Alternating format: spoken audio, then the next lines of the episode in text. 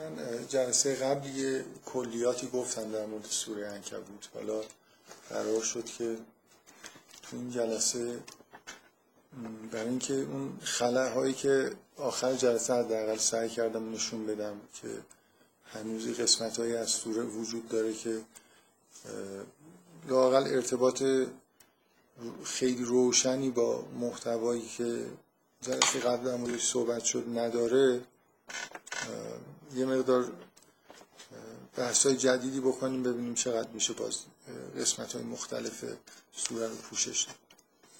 اگه یادتون باشه نکاتی که گفتم یکی بخش مرور تاریخ انبیاست که طولش زیاده. بنابراین حتما محتوای داخل خودمون آیات اهمیت دارن. فقط مسئله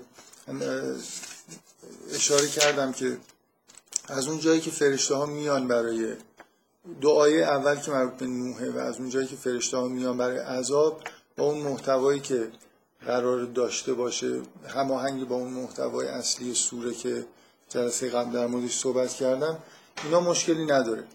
یعنی اگه مثلا فرض کنید محتوای سوره رو همونی بگیریم که جلسه قبل در موردش صحبت شد اون وقت این آیاتی که مربوط به تاریخ انبیاست اون قسمتیش که می‌خواد بگه که این اجتماعات تشکیل شده ای که توش آدما به هم دیگه تکیه دارن و یه جوری به احساس امنیت کاذبی رسیدن. امنیت واقعی نداره هر لحظه ممکنه متلاشی بشه. این تیکه مربوط به عذابش سازگار. ولی به نظرم دو صفحه. از آیه 16 تا آیه مثلا سی یه جور هنوز جا برای بحث کردن. داره به اضافه آیاتی که گفتم مربوط به کتاب و اهل کتاب و ایناست که اونا هم همچنان جا برای صحبت کردن داره. خب بذارید من برای اینکه سعی کنم که یه بخشی از این آیات رو در موردش راحت بتونم صحبت بکنم. بیایید یه لحظه همون محتوایی که گفته شد در نظر بگیرید بعد از همونجا شروع کنیم ببینیم که مفاهیم نزدیک به خودمون محتوا چیه و بعد آیا این مفاهیم نزدیک به این آیاتی که میگیم ربط داری جلسه قبل حالا باز من اصلا خوشم نمیاد اینجوری در یه جمله خلاصه بکنم. ولی حالا از اون ناچاری حرفایی که زده شد مثلا در مورد محتوای سوره اینی که شاید بشه در یه جمله خلاصه کرد که محتوای سوره انکبوت حداقل یه بخش عمده ایش مربوط به اینه که اون منشأ در واقع اجتماعی به وجود اومدن شرک و پایدار شدن شرک و جوری نشون میده اینکه آدما به دلیل اون نیازی که به امنیت دارن به همدیگه تکیه می‌کنن در حالی که نمی‌تونن تکیهگاه واقعی همدیگه باشن. یه جوری نظام های اعتباری ساخته میشه که بالاخره یه چیزی اونجا وجود داره ولی این نظام اعتباری خودش با تکیه به در واقع یه نظام واقعیه که کارایی پیدا می‌کنه. دقیقا مثل تار انکبوت دیگه. تار انکبوت ویژگیش اینه که بالاخره تار انکبوت یه کارایی موقتی از خودش نشون میده انکبوت می‌تونه توش زندگی بکنه. به دلیل اینکه بالاخره وصل به یه جاییه و توی هوا نیست. همون اتصالش به یه جایی که سفت و تکیگاه واقعیه می‌تونه تون در واقع تمثیل اینو میگه که اعتبار خودش رو از اونجا می‌گیره و هر لحظه ممکنه این اعتبار اگه اون رابطه قطع بشه یه جوری در واقع این استحکام خیالی که اینجا به وجود اومده از بین میره. حالا اگه ببینید نباید انتظار داشته باشیم که یه سوره از قرآن اختصاص داده باشه اختصاص پیدا کرده باشه به اینکه یه چیز یه مشکلی رو. الان من این حرفی که دارم می‌زنم به عنوان اون چیزی که جلسه قبل گفتم مثل اینکه بگیم که سوره انکبوت داره از یه مشکلی صحبت می‌کنه. از ریشه شرک صحبت می‌کنه. نباید انتظار داشته باشیم یه همچین سوره تو قرآن باشه و فقط مثلا بگه که ببینید جامعه ها اینجوری هم به سمت شرک میرن و این حرفا. معمولا اینطوریه که باید انتظار داشته باشیم که راه حل ارائه بده. اگه تفکر غلط یا منش غلطی در موردش صحبت میشه و پررنگه نمونه های درستی که مقابل اون هستن یه جوری ارائه بشن و یه همچین چیزه. بنابراین اگه قرار باشه که در تکمیل این محتوا چیزی گفته بشه اینه که باید انتظار داشته باشیم که یه آیاتی در این سوره باشه که مردم رو کسانی که می‌خونن و وقتی متذکر میشن مردم به اینکه یه همچین مشکلی وجود داره یه همچین ریشه های اجتماعی همگانی وجود داره که آدما تو این تارا گیر می‌کنن و دچار شرک میشن. موعظه‌ای وجود داشته باشه راهنمایی وجود داشته باشه که آدم ببینه این مشکل رو و در واقع اگه جهان مثل تار انکبوته حالا مقابلشون عقیده درست رو در واقع سعی کنه تشریح بکنه. ببینید شما فرض کنید که می‌خواید به یه آدمی که خیلی اعتماد کرده به همین تکیگاه های پوشالی که توی جامعه به نظر میاد که وجود دارن بخواید بهش بگید که اینا پوشالی هن. اینا هیچی نیستن و واقعیت اون چیزی که تکیگاه واقعی چیز دیگه ایه بخواید بهش بگید که همین الان هم اگه خودت دقت بکنی حیاتت با تکیه بر این چیزاست که به این چیزایی که فکر می‌کنی امنیت پیدا نمی‌کنه و تکیهگاه واقعی تو همین الان اینا نیست. اینا موهومه. ما علاوه بر این که من در واقع دارم مقدمه فراهم می‌کنم که مثلا به حرفای که پیغمبر رو می‌زنن اشاره بکنم. اینکه خلاصه باید ببینیم اون چیزی که دو اگه این تکیه ها غلطه تکیه درست چیه؟ نشانه هایی برای همین مردمی که همچین وضعیت ناهنجاری دارن ارائه بشه که متوجه بشن که تکیگاه واقعی خودشون جای دیگه ایه. نه اینکه اینجا مسئله باید و نباید نیست. موضوع اینه که ما واقعا با تکیه به خداست که داریم زندگی می‌کنیم نه تکیه به هم دیگه. این یه جور حالت توهمی داره که مثلا من فکر کنم که به اطرافیان خودم یا به یه نیروهای اجتماعی که وجود دارن تکیه کردم و مثلا امنیت پیدا کردم و دارم حیات خودم رو ادامه میدم. واقعیت چیز دیگه ایه اینکه یه تکیهگاهی بیشتر وجود نداره و همه ما هم الان به اون تکیه کردیم. ببین نکته ای که وجود داره اینه. تو این سوره یه بخش قابل ملاحظه از این سوره اختصاص داره به اینکه همینو نشون بده. یه جایی که من قبلا بهش اشاره کردم اونو بگم بعدا وارد قسمت های دیگه بشم. اینکه همین مردم توی شرایط ناامنی مثل کشتی این حقیقت رو می‌بینن. در, در حالی که ما باید به جایی برسیم که در زندگی روزمره در همه شرایط این احساس رو داشته باشیم و این حقیقت رو ببینیم. چجوری می‌تونیم این حقیقت رو تو زندگی روزمره ببینیم؟ می‌خوام بگم اون قسمت های دیگه اشاره در واقع به مطلبی دارن که همین الان هم به دنیا نگاه کنید. دنیا پر از نشانه های اینه که ما به همدیگه تکیه نکردیم به هیچ بوتی تکیه نکردیم بلکه به خداوند تکیه کردیم. این من از اینجا می‌خوام در واقع این مقدمه رو گفتم برای اینکه بگم که شاید واضح ترین چیزی که میشه ارائه کرد و تو این سوره روش تاکید شده به اضافه حالا چیزهای دیگه اینه که حیات ما و امنیت ما نتیجه یه نظام تکوینیه که ما داریم توش زندگی می‌کنیم. نه یه نظام اعتباری مثل مثلا اجتماع.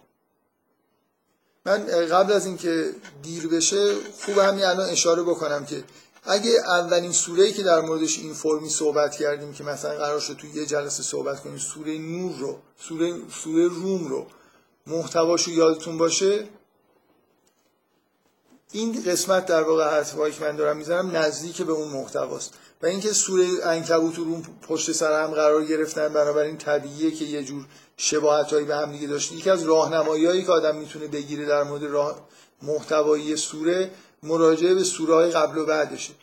غالبا اینجوریه که سوره ها از نظر محتوا اونایی که به هم دیگه نزدیکن شباهت هایی دارن. مثلا شما فکر کنم تو بحثایی که من کردم حداقل این خیلی واضحه که سوره های بلند ابتدای قرآن بقره آل امران نسا و ماعده خیلی خیلی محتوای مشترکی دارن. بعد مثلا اینکه مثل یه فصل بعدی انعام میاد کاملا متناسبه. یا مثلا انفال و توبه که پشت سر هم هستن به وضوح با هم شبیهن یا مثلا فرض کنید حوامیم سبعه محتوای مشابه دارن کنار هم دیگه قرار گرفتن و خیلی سوره های دیگه بنابراین حداقل در حد احتمال بالا میشه سراغ این رفت که اگه سوره های قبل و بعد و مثلا شناختیم یه جوری در واقع در مورد محتوای یه سوره که بینشون قرار گرفته شاید بتونیم این قضاوت بهتری بکنیم. اهمیت این در واقع اعتباری بودن خیلی از چیزهایی که وجود داره در مقابل یه نظام حقیقی تکوینی که موجوده این تو سوره روم هم در موردش من اشاره کردم که جزو در واقع بحثای محتوای نزدیک به محتوای اصلی اون سوره است. بنابراین نکته اساسی اینه. مردم باید نگاه کنن به نظام تکوین. نه به قراردادهایی که بین خودشون گذاشتن. این که مثلا فرض کنید من الان یه رئیسی دارم که از من پشتیبانی می‌کنه این جز نظام تکوین نیست این یه چیز قراردادیه. پست و مقام اون آدم به عنوان یه رئیس یه چیز قراردادی تکوینی نیست. این پوشالی بودن این تارای انکبوت اینا اینا همشون یه جوری یه مسائلی هن که برمیگردن به یه سری قراردادها و اعتبارا.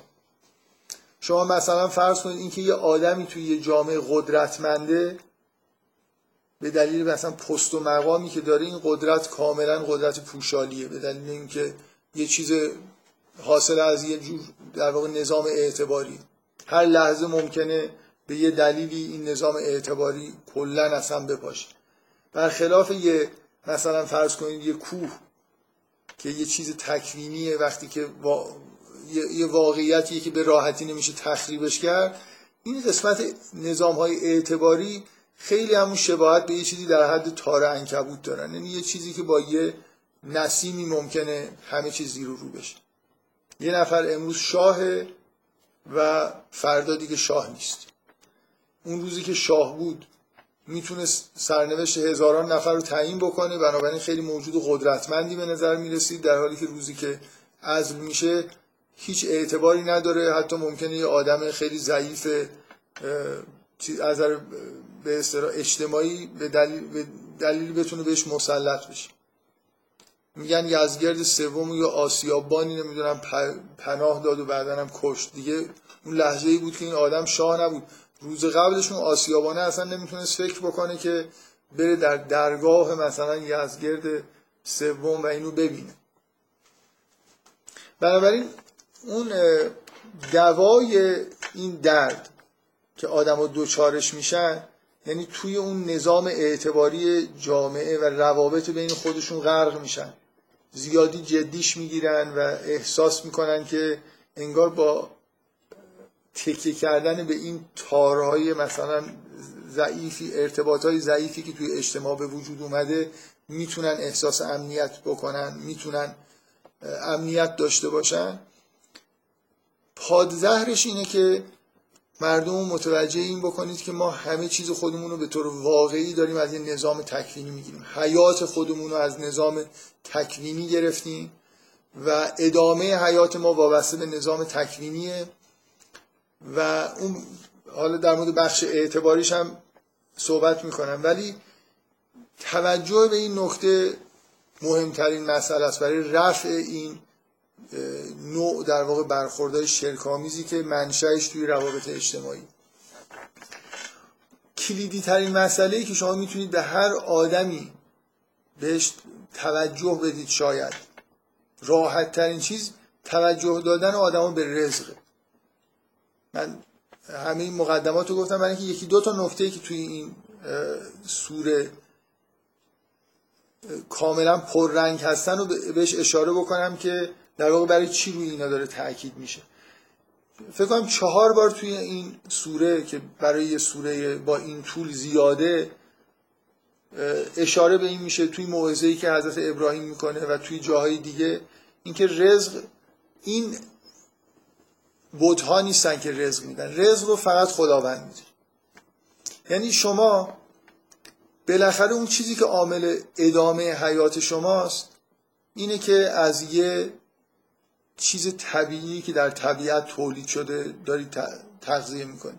چیزی که خارج هستن از فضای نه جامعه انسانی خارج از فضای انسانیه توی کره زمین.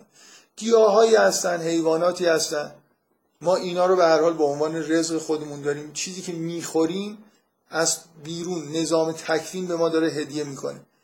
این که به دستور یه نفر به من یه حقوقی بدن من نمی‌دونم برم یه چیزی بخرم. این اون آدم نیست که به من داره رزق میده.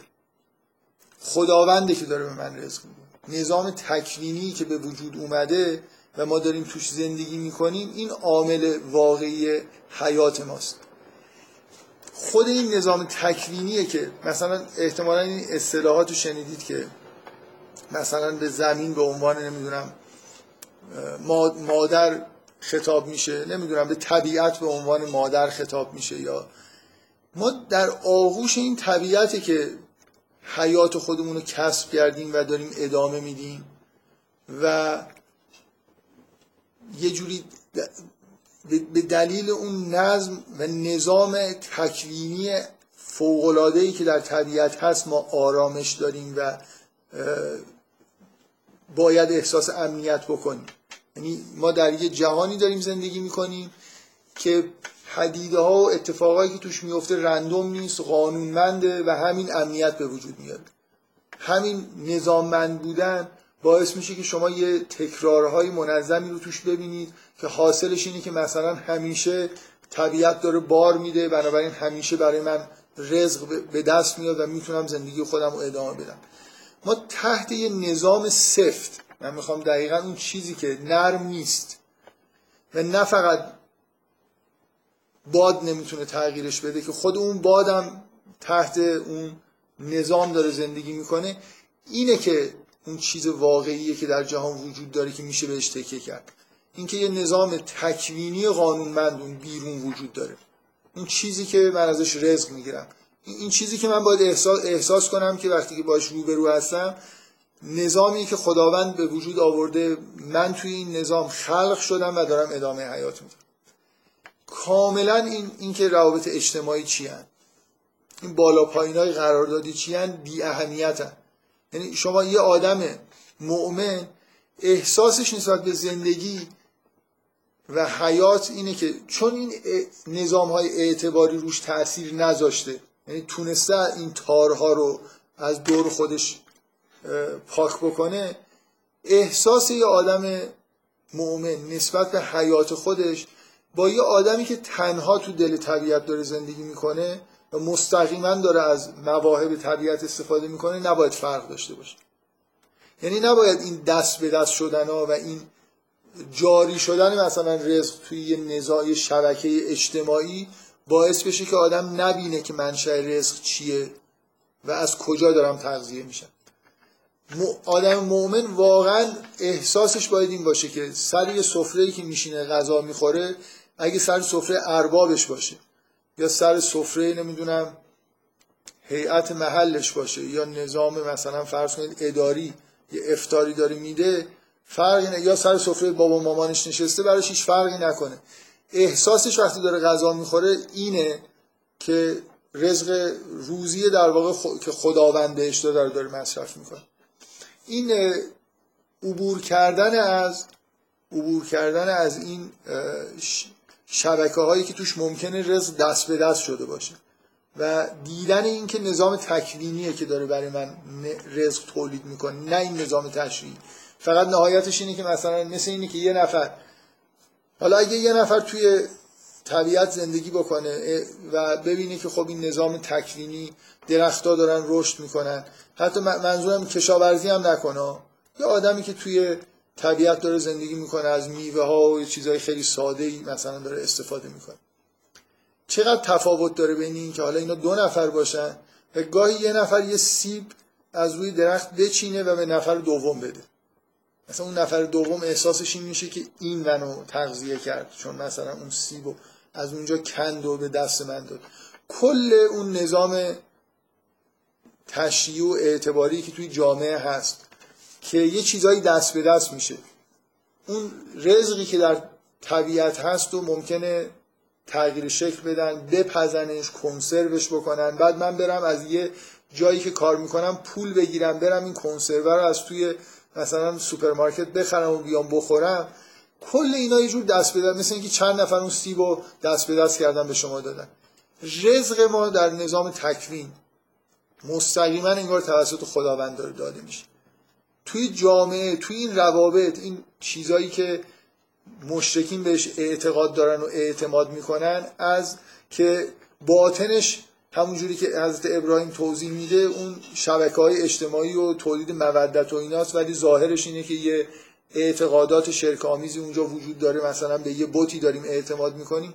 هیچ رزقی اینجا تولید نمیشه. همونجوری که تو نظام توجه به نظام تکوین پادزهر اینجور شرک های که توی نظام های تشریعی و اعتباری به وجود میان است. اینکه خداوند توی قرآن مثلا یه جایی تاکید می‌کنه که اگه همه جمع بشن یه مگس نمی‌تونن خلق بکنن. هیچ چیز تکوینی توسط این اعتباریات خلق نمیشه.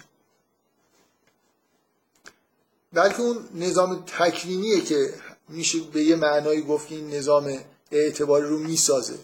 شما نظام اعتباری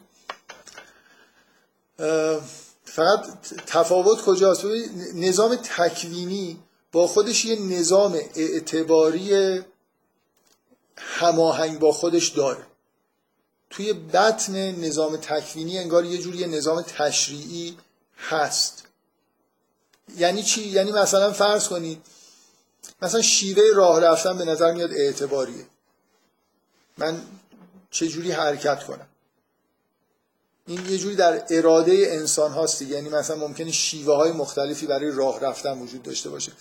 خود جسم من فیزیولوژی من اون جایی که من اصلا دسترسی بهش ندارم قوانین طبیعت قوانین حیات اینا چیزاییه که جز نظام تکوینیه. ولی حالا من وقتی که به عنوان موجود زنده دارم زندگی می‌کنم یه دستورالعمل هایی ممکنه برای کار کردن و زندگی کردن داشته باشم که اینا اعتباری هن. قرار داد یعنی منظورم اینه که جز تشریع حساب میشن نه تکوین. من می‌تونم رو دست خودم را برم. می‌تونم سینه خیز را برم. کارهای مختلف می‌تونم بکنم. می‌تونم یه جوری رفتارهایی از خودم نشون بدم که خیلی منطبق با نظام تکوین نیست. من نکته که دارم میگم اینه که نظام تکوین یه جور رفتار و منش مشخصی رو برای انسانها و برای جامعه تجویز می‌کنه. این اون تمثیلیه که من یه بار دیگه حداقل یه بار دیگه توی یه جلسه بهش اشاره کردم. تو قرآن میگه که آیا اون کسی که روی دو پای خودش راه میره هدایت شده تره یا اون کسی که روی وارونه روی صورت خودش حرکت می‌کنه؟ فکر کنید یه نفر تمرین کنه خودشو بکشه سال مثلا 20 سال زندگی خودشو بذاره که یه جور راه رفتن روی صورت اختراع بکنه.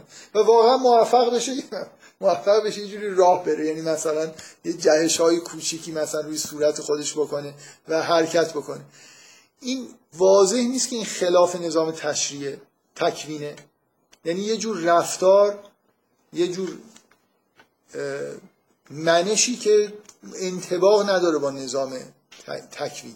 نکته ای که من دارم میگم اینه که نظام تکوینیه که نظام های اعتباری رو یه جوری فرس می‌کنه که توی یه جهتایی باشن برای اینکه خوب کار کنن. جامعه باید یه نظام خوب جامعه توی شرایط مشخص یه نظامی باید داشته باشه نظام اعتباری که به بهترین وضعیت خودش از نظر کار کرد برسه. حالا اگه کار کردش توضیح رزقه یا هر چیز دیگه که فکر کنید فرق نمی‌کنه. اینکه بهترین کارکرد جامعه چی هستم؟ یه فورسی یه, یه تحمیل کلمه خوبی نیست. یه فشاری مثلا از طرف نظام ترجیحی از طرف نظام تش... تکوینی روی نظام های تشریعی مختلف قراردادهای مختلف رفتار آدم و رفتارهای اجتماعی وجود داره. که به بهترین وجه ممکن در واقع کار انجام بشه. رو دست می‌تونیم راه بریم. مثل یه جور چیز دیگه. این نظام تکوین هم همون نکته ای که من توی یه جلسه دیگه ای تو همین ماه اشاره کردم. شما این نظام تکوین رو بذارید کنار یه محک های بهینه سازی یعنی بگید که می‌خوایم به بهترین وجهی از این نظام این نقشه جغرافیایی رو من جلو خودم گذاشتم. یه نقطه مبدا و مقصد. قرار دادم. حالا می‌خوام به بهترین راه ممکن از اینجا برم به اونجا. یه جوابای یکتایی به دست میاد. یا خیلی نزدیک به هم.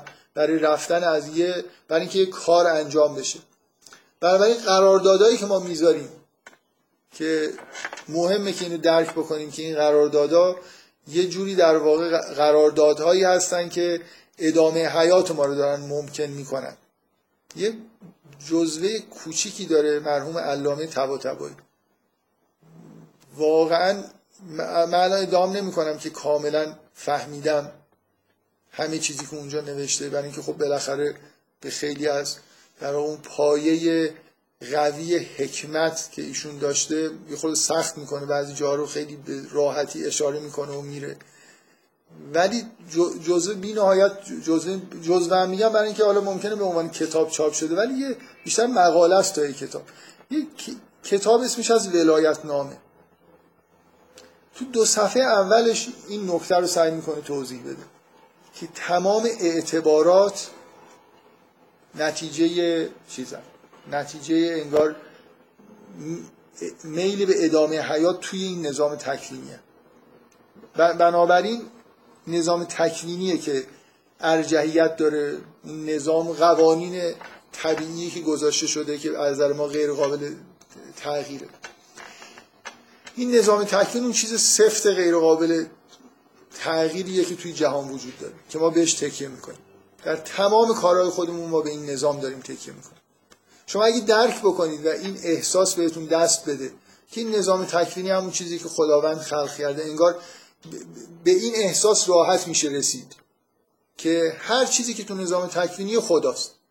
تو حول و حوش خودمون اتفاقایی میفته که نمی‌تونیم مثل اینکه یه عمل زشتی می‌بینیم نمی‌تونیم اونو به خدا نسبت بدیم. ولی حرکت ستاره ها و سیاره ها اون چیزی که در طبیعت خداوند خلق کرده اینو ما می‌تونیم به راحتی حسمون این باشه که اگه یه سیبی رو از درخت کندیم خیلی نزدیکیم به این حس که خداوند به من رزق داد. تا اینکه توی نظام پیچیده اعتباری رزق رو دریافت کرده باشه آدم مؤمن آدمیه که توی اون نظام تکوینی داره زندگی می‌کنه. چشمش پر از پر نشده با این نظام های اعتباری. یه جوری عبور کرده از این تارها. به اون نظام تکوینی محکمی که اون پشت هست رسیده و اون نظام تکوینی رو هم کاملا می‌بینه که خلق خداست خلقت خداونده و هر چی که هست در واقع داره از خداوند می‌رسه. این, این نوع نگاه پادزهر اون گم شدن توی اون روابط اجتماعی. و کلیدش شاید واقعا همین رزقه. توجه به رزق که از کجا میاد؟ از توی نظام تکوین میاد و توجه به اینکه نظام تکوین مخلوق خداست. بنابراین دو تا دو تا کلید اگه اینجا وجود داره که شما اگه به اینا دقت بکنید یه جوری می‌تونید فراتر برید از این نظامایی که اعتباری که توش داریم زندگی می‌کنیم اینه که نظام تکوینی رو خداوند خلق کرده و ما با تکیه به این نظام تکوینیه که داریم زندگی می‌کنیم به وجود اومدیم حیات پیدا کردیم حیاتمون رو ادامه میدیم امنیت داریم. این حس این که پامون وقتی روی زمینه احساس امنیت می‌کنیم انگار روی چیز سفتی قرار داره. کلا وقتی دست و پا و وجودمون تو نظام تکوین وقتی شما امیدتون به یه آدمیه که بیاد و یه کاری براتون بکنه و نمی‌دونم گناهان شما رو به عهده بگیره و از این وعده وعیدا داده اینجا کاملا اوضاع سسته ولی هر جایی که شما مثلا فرض کنید تکیهتون به این باشه که کارهایی که کردید به نتیجه می‌رسه اگه این مثلا ای مساوی با MC2 باشه. خب دیگه این ای مساوی با MC2 میشه بهش اعتماد کرد. این قانون مثلا نوشته شده تکوینیه. اینکه من به قوانین جهان یه جوری مثلا اعتماد بکنم اینا اعتمادهای خوبیه احساس اینکه زیر پا محکمه بهم دست میده. دو, دو تا نکته است اون چیزی که نزدیکتره اینه که رزق و حیات ما داریم در واقع از نظام تکوین می‌گیریم و نظام تکوین هم خلق خداونده. بنابراین مستقیما انگار به خداوند تکیه کردیم در همه مسائل حیاتی خودمون. اینجا یه چیزی که باقی میمونه اینه که بالاخره ما یه اعمال اختیاری هم انجام میدیم که حالا در مورد اونم صحبت شما مثلا به موعظه ابراهیم بذارید من این حرفایی که زدم یه خورده بریم یه بخشایی از سوره که مثلا همین دو صفحه‌ای که به نظر می‌رسه که یه جور حالت طولانی طولانی تر از اونی که با اون ایده اولیه توجیه می‌شد داره. ما اون ایده اولیه رو اینجوری باید تکمیل بکنیم که اون مشکل داره بیان میشه و پادزهرش هم توی سوره هست. یعنی از ابتدا داره این بنا گذاشته میشه تو این سوره. حتی قبل از اینکه اون تمثیل بیاد و اینا شما قبل از اینکه عذاب مثلا این آدما رو ببینید و بعد دنبالشون تمثیل باشه موعظه های ابراهیم رو می‌بینید که تذکر میده به همین که همه چیز از خداونده و یه جوری عبور کردن از این روابط اجتماعی. مثلا از تو موضع ابراهیم هست که انما تعبدون من دون الله اوسانا بعد میگه که ان الذين تعبدون من دون الله لا یملکون لكم رزقا فابتغوا عند الله الرزق واعبدوه واشکروا له الیه ترجعون. حیات شما مستقیما از طرف خداوند از طرف رزقی که خداوند میده داره.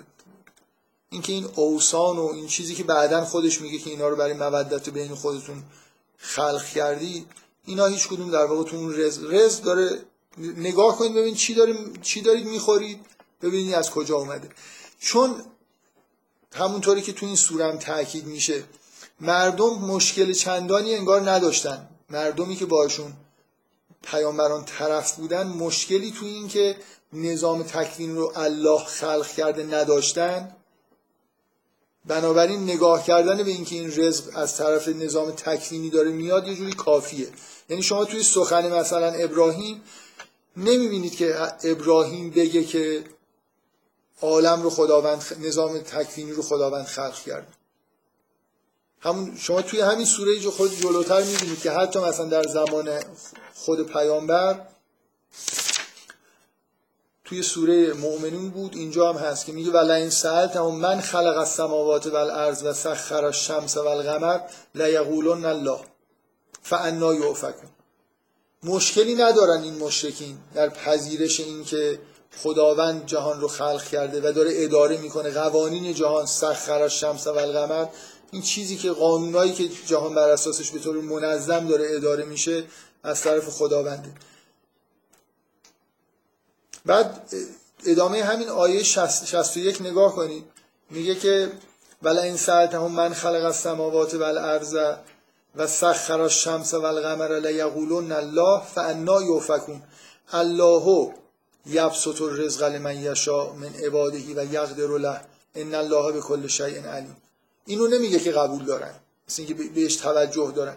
خلقت رو قبول دارن و نتیجهش اینه که خب رزق رو بنابراین الله داره میده. بنابراین ادامه حیات شما این چیزی که ما برای چی احساس ناامنی می‌کنیم؟ کلا این احساس ناامنی از کجا میاد؟ از اینکه میترسیم که بلای سرمون بیاد دیگه. حیاتمون مختل بشه. احساس ناامنی ریشش توی مرگ آگاهیه. من می‌دونم که آسیب حیات من آسیب پذیره. بنابراین باید هی خودمو مثلا به پدر مادر خودم احتیاج دارم برای اینکه نان آور خانه مثلا پدر مادرم به من میده. بنابراین من از اون جایی که رزق می‌گیرم از اولش یه جوری بهش اعتماد دارم احساس نیاز می‌کنم و وقت و اونجا احساس آرامش می‌کنم. ما چون ادامه حیات ما یه مدار پادر حواس احساس ناامنی می‌کنیم و وقتی احساس امنیت می‌کنیم که این ادامه حیات ما جوری تضمین شده باشه. مهمترین نکته در مورد مهمترین نکته در مورد این مسئله ادامه حیات رزق. یعنی بنابراین رزق با امنیت با حس امنیت ارتباط داره. حالا شما این آیات مربوط به ابراهیم رو می‌خونید که اولین نکته که در واقع نکات مثبتی که توی سوره مطرح میشه شروع سوره با یه سری نکاتی هن که بغیر از حالا آیاتی که وعده میده به کسانی که مؤمن هستن که به بهشت میرن و اینها کلا شروع سوره فضاییه که انگار داره میگه بین شما یه دروغ میگن فتنه هایی پیش میاد اینا معلوم میشن. بعد از در واقع در منافقین و کفار نقش اولو بازی می‌کنن توی مثلا 13 آیه اول سوره. بعد که وارد داستان ابراهیم میشیم باز حضرت نوح اینطوریه که عذاب رو می‌بینیم. اولین جاهایی که حرفای توحیدی داریم میشنویم از زبان ابراهیم این نکته رو میگه و بحث تموم میشه. از آیه 19 تا 23 به نظر نمیاد که حرفای ابراهیم باشه. این یعنی اصلا شروعش میگه اولا یراو. لحن تغییر می‌کنه دیگه. خداوند انگار داره میگه. این جزء این قسمت رو تا جایی که و این تو کذبو فقط کذب امم من قبل کن و ما علی رسول الا البلاغ المبین. به نظر میاد سخن ابراهیمه. بعد میگه اولم یراو کیف یبدع الله الخلق ثم یعیده ان ذلک علی الله یسیر. تا جایی که میگه والذین کفروا به آیات الله و لقائه اولئک یعشون رحم رحمتی و اولئک لهم عذاب علیم که اینجا دیگه این رحمتی کاملا سخن خداست. و بنابراین یه جور ابهام پیش نیاد که وقتی بعدش میگه فما کان جواب قومه الا ان قالو جواب این حرفا نیست. جواب همون حرفایی که تا آیه 18 حضرت ابراهیم گفت. هست این آیات که وسط اومده چیه؟ این آیات رو ابراهیم لازم نبود بگه. اشاره بکنه که نظام تکوین رو خدا خلق کرده چون اونا قبول داشتن. فقط به راحتی بهشون گفت که رزق اون مرحله اول رو بهش براشون ذکر کرد. رزق رو خداوند بهتون داره میده. نگاه کنید ببینید رزقتون از کجا داره میاد. هیچ کدوم این روابط اجتماعی و این نمی‌دونم فرقه ای که توش هستید و اون بوت و اینا هیچ کدوم تو رزق شما تأثیری نداره. رزق از نظام تکوین داره میاد نظام تکوین رو هم خداوند داره اداره می‌کنه. ولی توی کتاب این ذکر میشه. مثل اینکه اون موعظه ای که اونجا این دقیقا مثل همون نکته ای که من در مورد لغمان گفتم. تو موضعی که پد... لغمان به پسر خودش داره توصیه های اخلاقی می‌کنه توصیه به این که به پدر مادر خودت احسان بکن از قول لغمان حذف یعنی لغمان خودش این جمله رو نگفته. به نظر میاد یه جوری اون مناسبت نداره با اون مقام. که این حرف زده بشه خوبه که از دهان دیگری یه پسر بشنوه که به پدر خودت احترام بکن. و تو قرآن وقتی موعظه لغمان داره ذکر میشه این یه قسمت رو خداوند از قول خداوند گفته میشه. یعنی لحن آیه دیگه چیز نیست. که لغمان به پسرش گفت نیست. یه جمله معترض است. مردم در زمان ابراهیم و خیلی وقتا حداقل از نظر ظاهری مشکلی با این نداشتن که خداوند جهان رو خلق کرده و داره اداره می‌کنه. بفهم خواهش. اینکه ما قبلا یعنی دورانی نداشتیم که آدم توش باشن که اصلا اعتقاد نداشته باشن که خدا خالق حالا اون جهان تکوینیه. چون یه پدیده مدرنه یعنی ما از یه زمانی اعتقاد آره آره به نظر اینجوری می‌رسه. آره بعضیا طبعا ممکنه در مورد بعضی از اقوام ادعا کنن که مثلا در مورد یکی از این اقوام آمریکای لاتین آستکا اگه اشتباه نکنم ادعایی وجود داره که هیچ در کتیبه ها و نوشته هایی که از اینا باقی مونده اشاره مثلا به خدا به اون معنایی که ما می‌فهمیم نیست. بیشتر مثلا خود خورشید و یه چیزایی اینجوری براشون مطرح بوده. ولی من نمی‌دونم چقدر این حرف درسته و فکرم نمی کنم خیلی بشه به اون چیزی که تو کتیبه ها نوشته شده به عنوان یه چیز جامعی که همه عقاید نشون میده. در ممکنه یه کسایی ادعاهایی در مورد بعضی از اقوام داشته باشن که این اعتقاد ندارن. این منم به عنوان جمله معترضه بگم این نکته ای که من دارم میگم و نقض نمی‌کنه. کافیه که شما اینو بپذیرید که در قوم ابراهیم این اعتقادو داشتن. همونطوری که در زمان پیغمبر همچنان این اعتقاد وجود داشت. حالا شما سوالتون این بود که جالب بود. که به نکرده بودم که این پدیده که هیچ کس خدا رو قبول نداشته باشه مثلا یه عده خدا رو قبول نداشته باشه از یه زمانی اتفاق افتاده. تقریبا نه تقریبا همینطوریه دیگه. یعنی به نظر میاد که همیشه آدما اصلا شرک پدیده عدم اعتقاد به خدا نیست چند خداییه. و لاقل تو این منطقه یه موجودیتی تحت عنوان الله اونی که اونی که خلق کرده شما مثلا حتی تو عقاید هندوها نگاه کنید همه جایی که ممکنه شرک آلود به نظر برسه بالاخره یه موجود خلق کننده است که فوق همه قرار گرفته. و معادل مثلا می‌تونید بگید با مفهوم الله. بقیه بقیه رو باید بزنن کنار. یعنی توحید اینه که بفهمی که همونی که خلق کرده همونی که داره اداره می‌کنه همونی که همه کارا رو داره می‌کنه. هیچ چیزی رو به کسی واگذار نکرده. تقریبا تو تمام دعوت های انبیا که توی قرآن یه جوری ذکر شده این نقطه مشترکه که توافق انگار وجود داره روی این مسئله. عدم توافق روی اون لایه های پایین تر خلقتی. سرج اسلام البته یه بودن که این حداقل تو ورژن احادیث و اینا بحثایی هست با آدمایی که دهری هستن به اصطلاح. آره. آره تو قرآن هم یه اشاره میشه ولی رسمیت شما آره شما قرآن خیلی با اونا چیز نمیشه. نه اصلا شما ببین دقیقا نکته اینه دیگه. همون یه دونه آیه توی قرآن هست. یعنی اینقدر نادره که اینجوری نیست که مورد جامعه مورد چیز باشه مواجهه پیامبر باشه و مورد طرف بحث پیامبران باشه. پیامبران دارن با جوامعی با یه اعتقادات سنتی شرک آلودی بحث می‌کنن که اینکه خداوند مثلا یه کسی خلق کرده و اینا رو همه قبول دارن ولی چون قرآن جاودانه است من من من که می‌خونم حسم اینه که خب این یه تذکری به اینکه خداوند همین چیز رو خلق کرده و اینا اینجا موجهه برای آدمایی که بعدا ممکنه حتی در اینش. یعنی اینکه ما از جهان تکوین برای رزق استفاده می‌کنیم و جهان تکوین رو خداوند خلق کرده پس ما از خدا داریم رزق می‌گیریم. اون مرحله انگار در زمان ابراهیم لازم نبوده یا حتی در زمان پیغمبر اسلام و الان ممکنه لازم باشه. به هر حال این آیات میشه اینجوری توجیه کرد که اون نکته رو دارن پوشش میدن. میگه اولا یرا کیف یبد الله الخلق. یعنی به جای رزق رو خلق دارن تاکید می‌کنن. اون چیزی که مورد توافق بوده. ثم یعیدو خلق می‌کنه و خلقت رو به سمت خودش برمیگردونه. ان ذالک علی الله یسیر. قل سیرو فی الارض. فنظرو کیف بدا الخلق. ثم الله ینشئ النشأة الاخره ان الله علی کل شیء قدیر. هم مسئله خلق اینجا مطرحه هم مسئله بازگشت به سمت خدا. هر دوتاش داره بهش تذکر داده میشه. یعذب من یشا و یرحم من یشا و الیه تغلبون. و ما انتم به معجزین فی الارض ولا فی السما و ما لکم من دون الله من ولی ولا نصیر و الذین کفروا به آیات الله و لقائه اولئک یئسوا من رحمتی و اولئک لهم عذاب علیم. مثل در واقع این یه عبارتایی هست که بیشتر به جایی که دیگه رو رزق روی این قسمت نزدیک تاکید بکنن روی جنبه های تکوینی اینکه خداوند جهان رو خلق کرده اداره می‌کنه و به سمت خودش برمیگردونه. اینا چیزایی که مفاهیمی که اینجا اومده.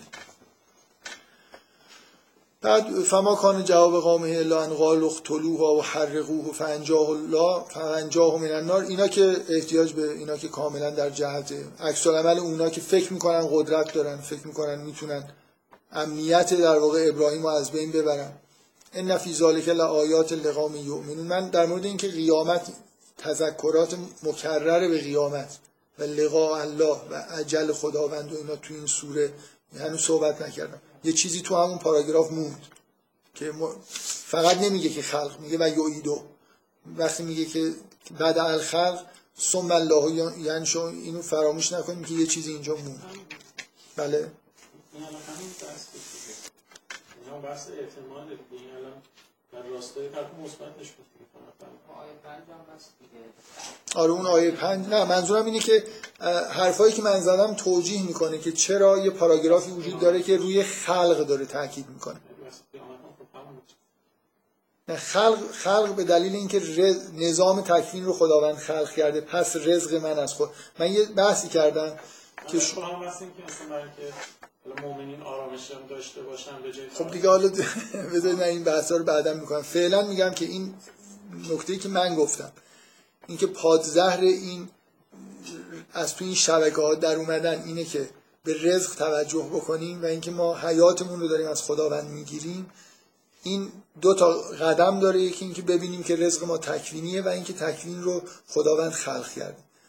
ولی یه چیز دیگه اونجا هست. من می‌خوام بگم این اپروچی که من دارم تاکید روی قیامت رو فعلا تأکیدی که من رو رزق کردم مسئله رو حل نمی‌کنه. منظورم الان دارم آیات مربوط ابراهیم یه جوری می‌خونم که ببینید به رزق و خلقت یعنی به این دوتا چیزی که باید بهش توجه بکنیم به عنوان پادزر داره به همینا اشاره می‌کنه. خب بعد اون عباراتی که جلسه بخش در جلسه قبل صحبت کردم که این مودت بین نکن بعد ماجرای حضرت لوط شروع میشه. صفحه بعدش هم که کاملا چیزه. صفحه بعدم که اینجوریه که دیگه ماجرای عذابه.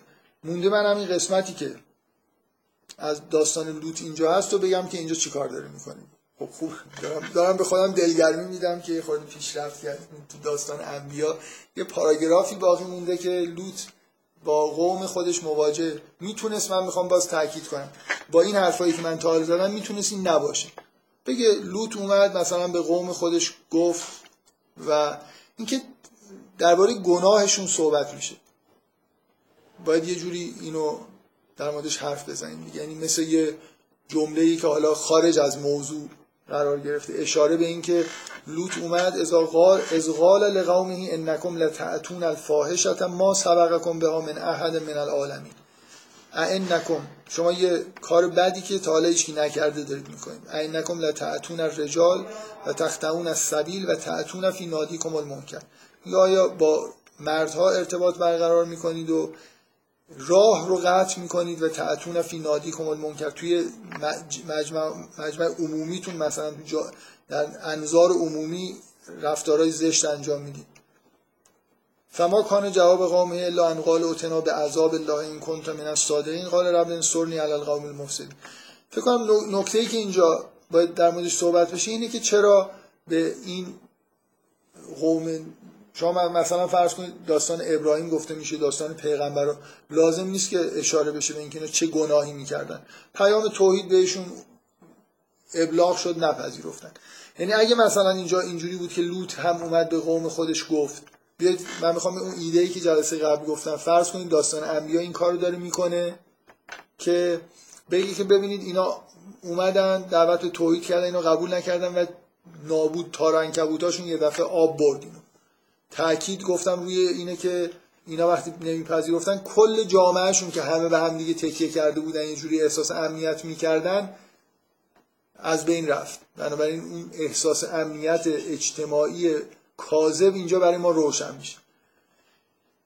بعد نکته که آخر جلسه گفتم اینه که خب یه جایی پوشش داده نمیشه. مثلا توی این دو صفحه از داستان ابراهیم تا آخر لوتی حرفایی زده میشه که خب می‌تونست اتفاقا اگه نکته اون بود اگه شما اینا رو مختصر برگزار بکنید قسمت عذابش رو طول تفصیل بدید تاثیر گذارتر میشه. اگه تأثیری که می‌خوایم فقط اون باشه. یعنی بگیم که ابراهیم اومد گفت که موحد باشید بعد اینا نشدن بعد بگیم که اینا چجوری مثلا دچار عذاب شدن. لوط اومد گفت در یه جمله کوتاه بعد با تفصیل بگیم که اینا چجوری تومارشون در هم پیچیده شد. از یه جایی به بعد به این سمت میریم. اینجوری میشه. ولی این تیکه رو باید بگیم که اولا من الان گفتم که موضع ابراهیم اون پادزهره است. حالا مونده که این قطعه ای که تو داستان لوط هست که میگه که انکم لتعتون انکم لتعتون الفاحشت ما سبقکم بها من احد من العالمین. انکم لتعتون الرجال و تختون السبیل و تعتون فی نادیکم المنکر. فما کان جواب قومه الا ان تا این فی نادیکم المنکر اشاره مفصلیه به اینکه این قوم نوح چه انحرافایی داره. چرا قوم نوح مناسبه برای این سوره؟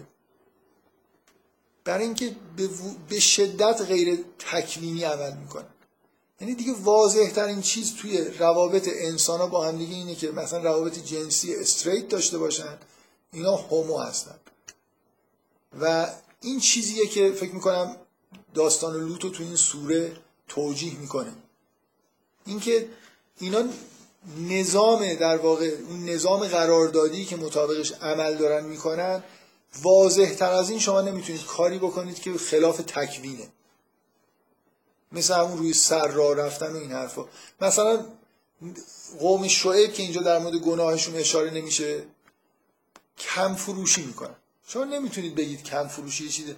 هستا یعنی نظام تکوین ضد ولی چقدر واضحه برای آدما که این خلاف نظام تکوینه؟ اگه یه قومی پیدا کنید سنگ بخورن این خوبه. یعنی یه چیزی اصلا که خوردنی نیست و بخورن. اگه یه قومی رو پیدا بکنید که می‌خواید بگید که اینا نظام تشریعیشون ضد نظام تکوینی مخالفه باید یه چیز واضح ترین قومی که توی قرآن شاید بشه به گناهش اشاره کرد که این حالت رو داشته باشه قوم لوته. سراحتا خلاف نظام تکوینی عمل می‌کردن و این مناسبت رو اینجا داره من از اینجا می‌خوام فوری چی میگن یه نقبی بزنم. به اینکه یه موضوعی که تو این سوره بعدا میاد مسئله کتابه. انبیا کاری که انجام میدن برای بشر اینه که اون نظام تشریعی منطبق با نظام تکوینی رو برای بشر میارن. مطابق اون عمل بکنه. بنابراین این اشاره به اختلال شدید جامعه لوط اینکه چقدر دور شدن از تکوین. اگه بپذیرید که نظام تشریعی که انبیا میارن کتابی که انبیا میارن شریعتی که میارن همون نظام تشریعی منطبق با بهینه در واقع زندگی کردن توی نظام تکوینی الهیه اون وقت معلوم میشه که این آیات اینجا در واقع یه جوری مقدمه اون بحث هستن که بعدا میاد. یعنی وقتی که همه این حرفا زده میشه در مورد نمی‌دونم این نظام اجتماعی اعتباری که مردم بهش اعتماد می‌کنن ما یه صفحه تو این سوره داریم که درباره اهل کتاب کتاب صحبت می‌کنه.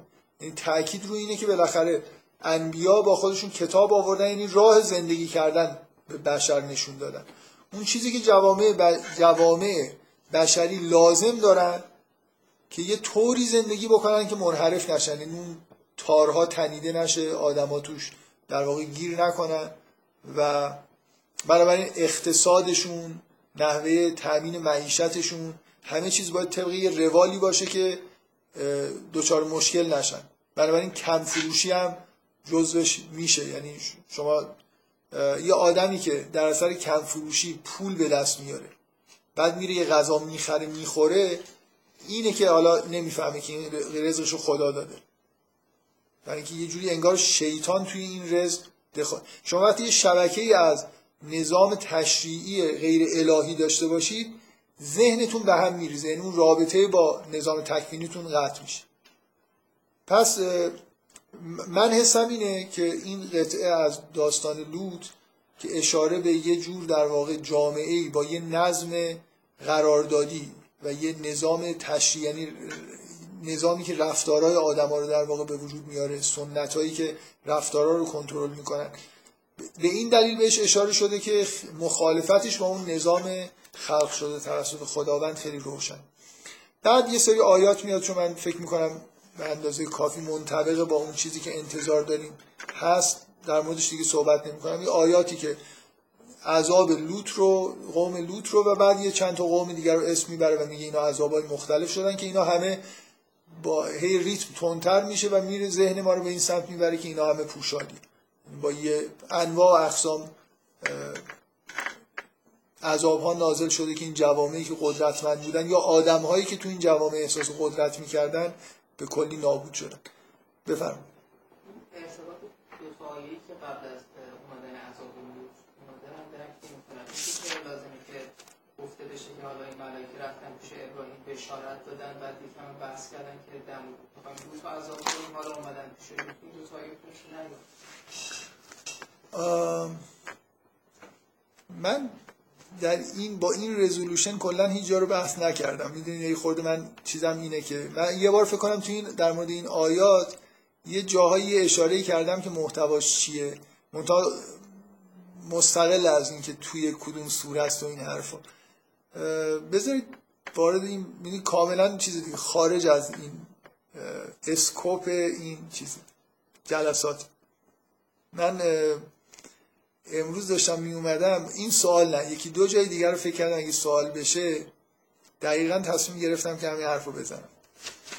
برای اینکه یه جور این جلسات از اون حالت یه جلسه ای که در یادتون جلسات یه جلسه ای قانونش این بود که کسی سوال نکنه. برای اینکه من یه چیزی می‌خوام بیام بگم و برم دیگه. برای اینکه توی سوره اصلا یه آیه هست که ممکنه حالا من, من که ادعا نمی کنم که اصلا همه چیزو دارم به هم دیگه یعنی محتوا اصلا نه که ادعا نمی کنم ضد این ادعا دارم. همش دوست دارم که آخر که این بحث تموم میشه چیزی باز بمونه. حالا بذارید من از این سوالی که شما کردین استفاده رو بکنم که سوال مطرح کردید دیگه. خوب ضبط نشده بگم. که سوال اینه که آیات 31 و 32 تو این سوره دلیل وجودشون چیه؟ یه چیزایی بمونه خوبه بد نیست خیلی.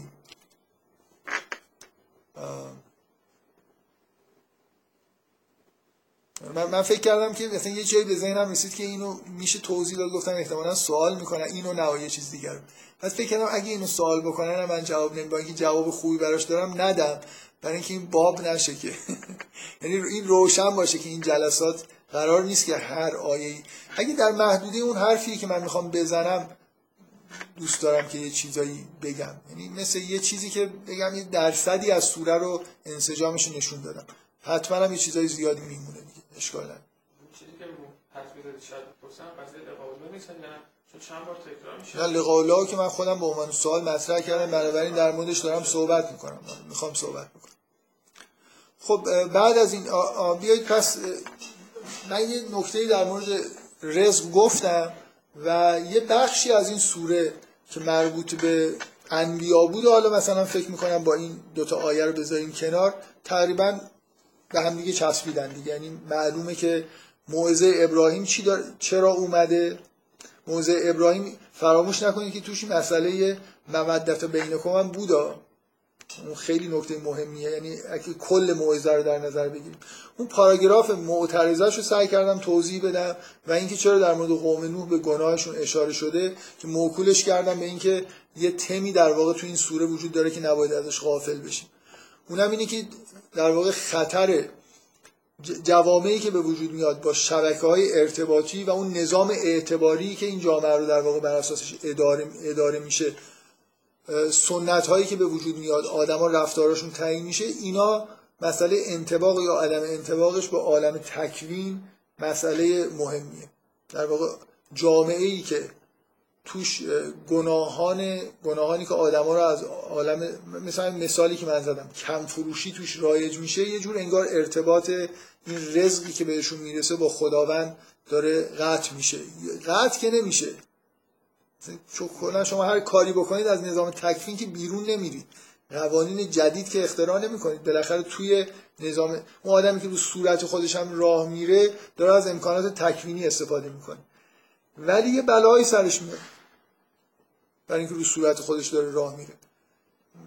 مثلا فرض کنید دیگه بهش نمیشه گفت که ببین خداوند مثلا ما رو در زمین چطور آسایش بهمون داد و می‌تونیم سوار این آیاتی که میشنوه که سوار چهار پایان میشیم و فلان اینا یه آدمی که در راه رفتن خودش هم مشکل داره یه جوری ممکنه توی دیدن یه سری آیات الهی هم بعدا مشکل پیدا بکنه.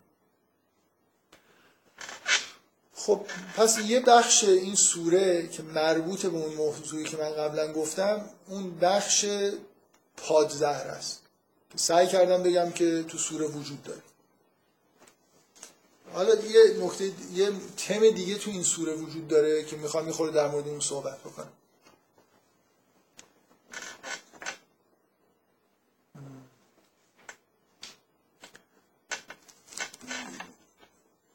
تم دیگه این سوره فکر می‌کنم اینه که هر کسی تو هر لحظه ای که به یه ایمانش درخششی پیدا می‌کنه بالاخره آدما وقتی که توی شرایط ایمانی قرار می‌گیرن فکر می‌کنم این لحظه هایی تو زندگیشون وجود داره که انگار حقیقت رو یه دفعه مثلا بگم کشف می‌کنن یا ایمان میارن. حالا توی لحظه های عبادت برای آدمایی که توی یه شریعت دارن زندگی می‌کنن حالا به هر طریق.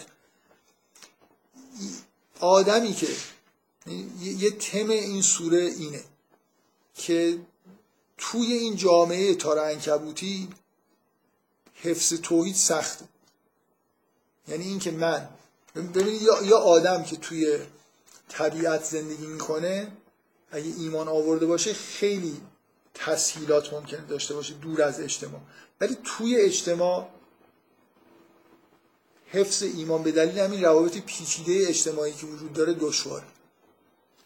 اینکه من مطیع خداوند باشم به طور محض.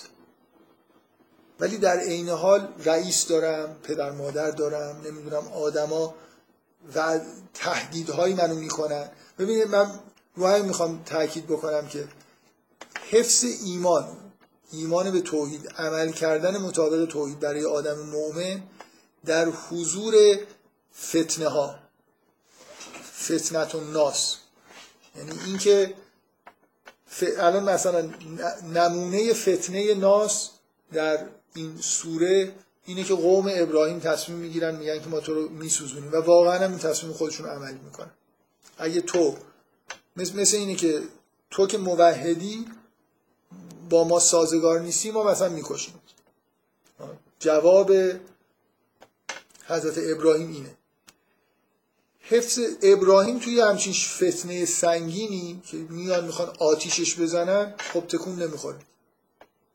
برای اینکه به اون امنیت الهی رسیده دیگه اصلا این چیزا براش مسئله نیست. و حفظ کردن این ایمان توی شرایط سخت کار مشکلیه. همین نکته ای که می‌خوام آدم مؤمن همیشه این حس رو داره که این آیه اولی که تو این سوره شروع میشه بنابراین چون آیه اوله و یه لحن شدیدی داره خیلی پررنگی به نظر من اینکه مؤمن بودن توی جامعه زندگی کردن و مؤمن بودن با توجه فتنهایی که پیش میاد کار دشوار یعنی آدم, آدم مؤمن همیشه انگار باید یه جوری هوشیار باشه برای اینکه ایمان خودش حفظ بکنه جای پاش نلغزه. این مسئله دشواری ایمان توی جامعه به دلیل وجود فتنه یه مسئله کاملا پررنگ به نظر من توی این سوره است. مخصوصا به دلیل اینکه سوره با این جنبه از محتوا در واقع شروع میشه. یعنی فکر الان مثلا فرض کنید اینکه حالا من بدونم که این شبکه های اجتماعی اینجوری و نمی‌دونم نظام قراردادی اینطوری و رزق و خدا میده و همین رو اعتقاد فکر نکنید اینجوریه که حالا می‌تونید تو جامعه زندگی کنید تار عنکبوتا بهتون نچسبه. بنابراین شرایط خاصی پیش میاد تهدیدهایی وجود داره فرصتهایی وجود داره. بعضی از ظرفیت ها تبدیل به فرصت میشن و این حرفا. نهایتا نتیجه ای که به دست میاد اینه که آدما دچار لغزش میشن. این یه تمه من می‌خوام بگم یه تمی وجود داره که من اینو دوست دارم جدا کنم. نمی‌دونم چجوری بگم. یعنی می‌تونست من نمی‌فهمم که چجوری این دقیقا یه جوری چسبیده که نمیشه جداش کرد. خب یه تمی وجود داشت که یه همچین مشکلی تو جوامع بشری وجود داره و از نظر اعتقادی هم پادزهرش اینه دیگه که آدما باید به رزق توجه بکنن به نظام تکوینی توجه بکنن یا حتی اون قسمتی که در مورد کتابه اینکه نظام قراردادی که توش زندگی می‌کنن قراردادایی که بر اساسش از نظام تکوینی استفاده می‌کنن مطابق با نظام تکوینی باشه. بنابراین حضور پررنگ مفهوم شریعت تو این سوره کاملا به نظر من همین سوره اشاره که به قوم لوط میشه به عنوان خلاف تکوین عمل کردن و کتاب به عنوان موافق اینا خیلی به همدیگه چسبیدن. ولی یه محتوای دیگه ای تو این سوره وجود داره به نظر من. اونم دشواریه. مثل یه آگاهی دادن به دشواری زندگی در عمل با توحید توی جوامع اینجوری. حالا نمی‌خوام بگم واضحی که ربط داره. من چیزی که میگم نمی‌تونم توجیه بکنم اینه که اگه اینو از سوره بکشیم بیرون مشکلی ایجاد بشه. حالا اینو شما من می‌خوام اینو به عنوان یه محتوایی که مکمله.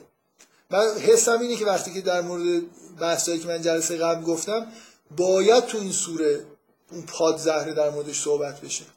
یا مثلا اشاره به یه جوری ضروری به نظر می‌رسه. این اینکه یه آیه یه سوره از قرآن اکتفا بکنه به طرح یه مشکل چندان جالب نیست. ولی اینجا به یه مشکلی فراتر یعنی مثل یه مشکل عملی اگه بخوایم رفتش بدیم اینجوری, اینجوری مثلا بگیم. که یه بخشی که مربوط به رزق و خلقت و اینا داره بحث می‌کنه داره سعی می‌کنه راه حل نظری ارائه بده. شما چجوری بفهمید که بابا این اینا همه تار عنکبوتن اینا هیچی نیستن. ولی یه بخشش در واقع تذکر دادن به اینی که در عمل سخت زندگی کردن توی همچین جوامعی. فکر می‌کنم اون نکاتی که مدام توی این سوره جابجا جا میاد از ابتدای مسئله فتنه بعد تو داستان ابراهیم فتنه رو بزرگترین فتنه رو می‌بینید و اینکه ابراهیم ایمان خودش رو حفظ می‌کنه. اینکه فتنه هایی وجود داره و یه تمی توی این سوره هست که اونم به نظر من پررنگ کنار این فتنه مسئله جهاد مجاهدت. اینکه آدم مؤمن باید مجاهدت بکنه. یعنی اینجوری نیست که شما ایمان آوردید. مثلا فکر کنید که همینجور بتونید توی زندگیتون ادامه بدید و این ایمانتون خللی بهش وارد انگار روزانه باید در حال تلاش باشید. برای اینکه اشتباه نکنید نلغزید. راه درست رو در واقع پیدا بکنید و قدرت اینو داشته باشید که راه درست رو اگه تشخیص دادید که اینجا باید این کارو بکنید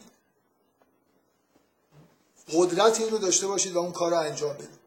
اگه الان رئیستون یه چیزی گفت که اگه این کار رو نکنی من اخراجت می‌کنم و شما فکر می‌کنی که این کار حق نیست و باید قدرت اینو داشته باشی که نکنی و اشکال نداره. بذاری اگه آسیبی هم بهت میرسونن ما در معرض یه از در اثر این نظام اجتماعی در معرض یه تهدیدهایی قرار می‌گیریم و باید خودمون رو در واقع با مجاهدت سعی کنیم راه درست رو تشخیص بدیم و سعی کنیم که بهش عمل بکنیم. این محتوا توی سوره پررنگه. به دلیل اینکه هم ابتدای سوره هست هم آیه آخر سوره هست. والذین جاهدوا فینا لنهدینهم سبلنا. یعنی کسایی که از نظر عملی خودشون رو اون چیزهایی که می‌فهمن حق و ناحق و جایی که می‌فهمن مطابق حق عمل می‌کنن بعد اینطوری خداوند داره وعده میده که ما راه خودمون هم نشون میدیم. یعنی مثلا فرض کنید یه جاهایی که مشکلات پیش میاد که طرف میمونه که این کارو بکنه یا اون کارو بکنه اونجا خداوند ذهنش رو روشن می‌کنه آدمی که درست عمل کرده باشه. به چیزهایی که می‌دونسته درست عمل کرده بنابراین یه محتوایی که من میگم دوست دارم اینو مثل یه چیز محتوای دوم بهش نگاه بکنم اینه که حفظ ایمان و عبور کردن از این فتنه ها احتیاج به مجاهدت داره. و چیزی که برای آدمی که مؤمنه تسلا بخشترین چیزه اینه که ما به یه امنیت مطلقی در آخرت می‌رسیم. یعنی اینا به نظر من اون چیزاست دیگه. این مسئله لقاء الله هم اینا نکات عملیه. من الان فکر کنید این محتوا رو به یه مؤمنی گفته شده. حالا این آدم مؤمن جز اون کسایی نیست که تو این ولی احساس خطر می‌کنه. اینکه چجوری در واقع خودش رو حفظ بکنه؟ توحیدی که همراه بشه با ایمان قاطع به آخرت. اینکه اگر تهدیدی هست اگر آتشی هست موقته. این این دنیا یه زمان کاملا موقتیه که ما بعدش به یه حالت بینهایتی می‌رسیم. کلا این اعتقاد به آخرت تکمیل اون ایمان به توحیده. نظر اینکه من ممکنه در این جوامعی که دارم زندگی می‌کنم وقتی به حق عمل می‌کنم مورد آزار و اذیت قرار بگیرم ولی احساس امنیت هم از بین نمیره برای خاطر اینکه اعتقاد به معاد احساس امنیت اعتقاد به خداوند و معاد در کنار همدیگه به آدم احساس امنیت مطلق میده. نهایتش اینه که این فتنه خدا فتنه ناس یه آزار موقتی به من میرسونه. هیچ چیز آبی از آب تکون نمی‌خواد یعنی آدم مؤمنی که برای آخرت داره زندگی می‌کنه نه برای دنیا کلا راحت و براش راحت میشه که یه شدائدی رو توی این جوامع در واقع تحمل بکنه و ازشون عبور بکنه. این توجه دادن به دشواری ایمان و این اهمیت مجاهدت و ایمان به خداوند به نظر من یه تمه که باید بهش توجه بکنیم. ارتباط داره ولی مثل یه حس من اینه که مثل یه چیز حاشیه‌ای. اینکه آدما وقتی ایمان میارن مخصوصا توجه به من نکته ای که الان مثلا فرض کنید تو این پاراگراف باقیمون ببین مسئله فقط ایمان به این نیست که یبدع الخلق. مثلا اینه که یبدع الله الخلق است و من یعیدو اینه که دوتا کنار هم دیگه اهمیت پیدا می‌کنه. یا مثلا بد الخلق ثم ینشئ النشأة الاخره این جهان کل همین نظام تکوین در محدوده این جهان یه چیز موقتی بنابراین تحمل همه چیز توی این جهان یه جور راحت میشه. خب این یه تم دیگه به اضافه رو بذارید اون پاراگرافی هم که باز تحت تاثیر جلسه بذارید تکلیف این قسمت هم یه خود روشن بکنیم دیگه. این تمثیل که تموم میشه تمثیل انکبوت من گفتم این یه صفحه هست که باید در موردش صحبت بشه. تمثیل انکبوت که تموم میشه اولین آیه‌ای که میگه و تلکل امثال و نظره به حال الناس و ما یعقل و الا العالمون دوباره یه آیه این شکلی تکرار میشه. خلق الله السماوات و الارض بالحق ان فی ذلک لآیه للمؤمن انگار خود این تمثیل پشتش اون پادزهر اصلی هست دیگه این که به خلق سماوات و ارض به خلق عالم تکوین توجه بکنه. بعد یه مجموع آیاتیه که اینا در واقع آی... بذار من به این آیات هم از این نظر توجه... بهتون توجه بدم که همه این سوره به دلیل محتواش این فضای ذهنی رو برای آدم ایجاد می‌کنه که انگار سالهای آخر قبل از تشکیل جامعه دینی این نشانه های از این که یه جامعه دینی داره تشکیل میشه توی این سوره دیده میشه. نه اونجور پررنگی که مثلا تو سوره بقره یا سوره اول قرآن هست. ولی من می‌خوام بگم اینجا بحث با اهل کتاب یعنی اینکه این مؤمنی مقابل اهل کتاب قرار گرفتن. اونا یه ادیان با جوامع مشخص هستن و اینجا در واقع یه انگار یه دین جدید داره به وجود میاد با یه شریعت جدید. هرچند شاید هنوز شریعت اینجا به اون شکل گفته نشده و تشریح نشده.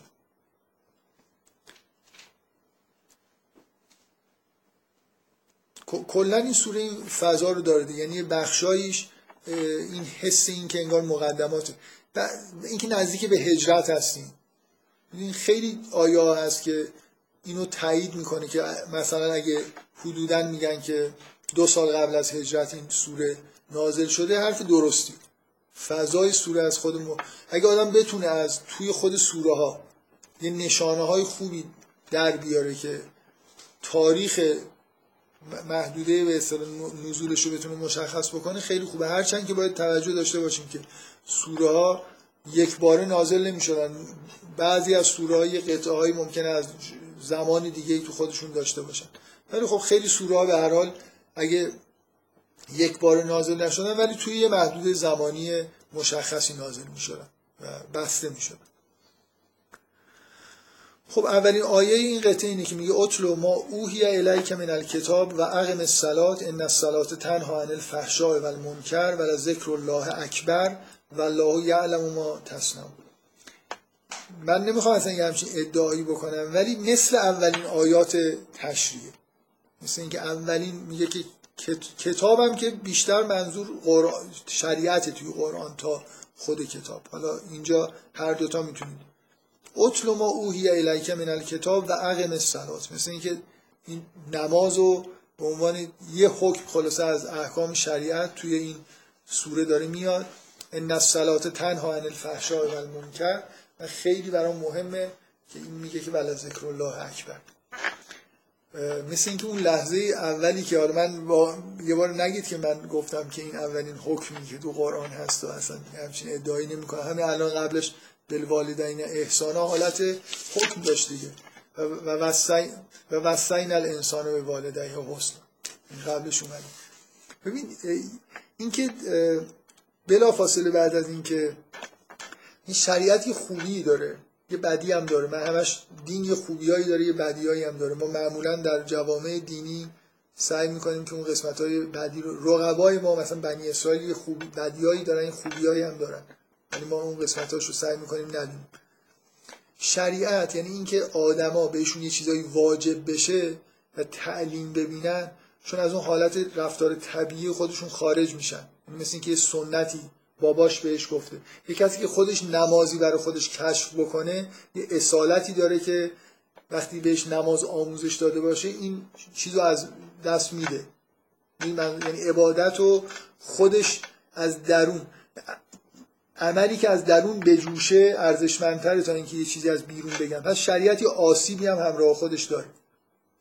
من این ول ذکر الله اکبر از این نظر مثل اینکه داره تذکر میده که اون محتوای مهمه.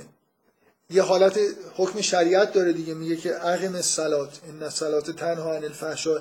هم میگه که صلات مثل اینکه فلسفه شو داره میگه. چیزی که بعدا در انواع احکام شریعت تو قرآن هست گفته نشده به این سراحت و یا کل شریعتی که ما رسیده همراه با یه ادامه ای که بگه که چرا چه خوبی داره. و اشاره به اینکه محتواش مهمه. اون چیزی که مهمه ذکر خداست. نه نماز خوندن. اون چیزی که مهمتره ذکر خداست. سلات برای اینه که ما به اون حالت ذکر برسیم. اینکه اینجا سراحتا در مورد نماز در مورد نمازی چیزی میگه که این از نماز بالاتر. این خیلی جالبه. مثل اینکه در آغاز شروع تشریع و یه چیزی یه خطری انگار داره تذکر داده میشه. این شریعت باعث نشه که فراموش بکنیم که محتوای مهمه. شما نماز که می‌خونید اصلش اینی که به اون ذکر برسید. بنابراین شما از یه جایی انگار بحث بحث شریعت دیگه. که اون رفتار دهینه ای که انسان می‌تونه داشته باشه چجوریه؟ از نماز صحبت می‌کنه از مواجهه با اهل کتاب صحبت می‌کنه و در مورد اینکه کتاب کتاب قرآن معجزه هست. بذارید من اینجور بخونم این این نکته ای هست تذکر بدم. کلا اینجا محتوایی که مطرح خود کتاب و شریعت به اضافه اهمیت دادن به اینکه دفعه قبلم گفتم شاید هیچ جای قرآن شما سراحتی به اندازه آیات این سوره نداشته باشید که معجزه پیغمبر همین کتابه. غالبا وقتی از پیغمبر معجزه می‌خوان جواب اینه که حالا اگه خداوند بخواد معجزه هم میده.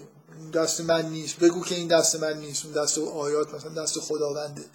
و کمتر این پاسخ میاد که بابا این معجزه رو می‌بینید. این که الان دستتونه. مثلا این چیزی که میشنوید و می‌خونید همین معجزه منه. اینجا خیلی سراحت داره. وقتی میگه و قالو لولا انزل علیها آیات من ربه قل انما الآیات عند الله. و انما انا نذیر و مبین. این همیشه این جواب میاد. اینجا اضافه میشه. اولا یک فهم انا انزلنا علیک الکتاب یتلا علیهم ان فی ذلک لرحمتا و ذکر لقوم یؤمنون.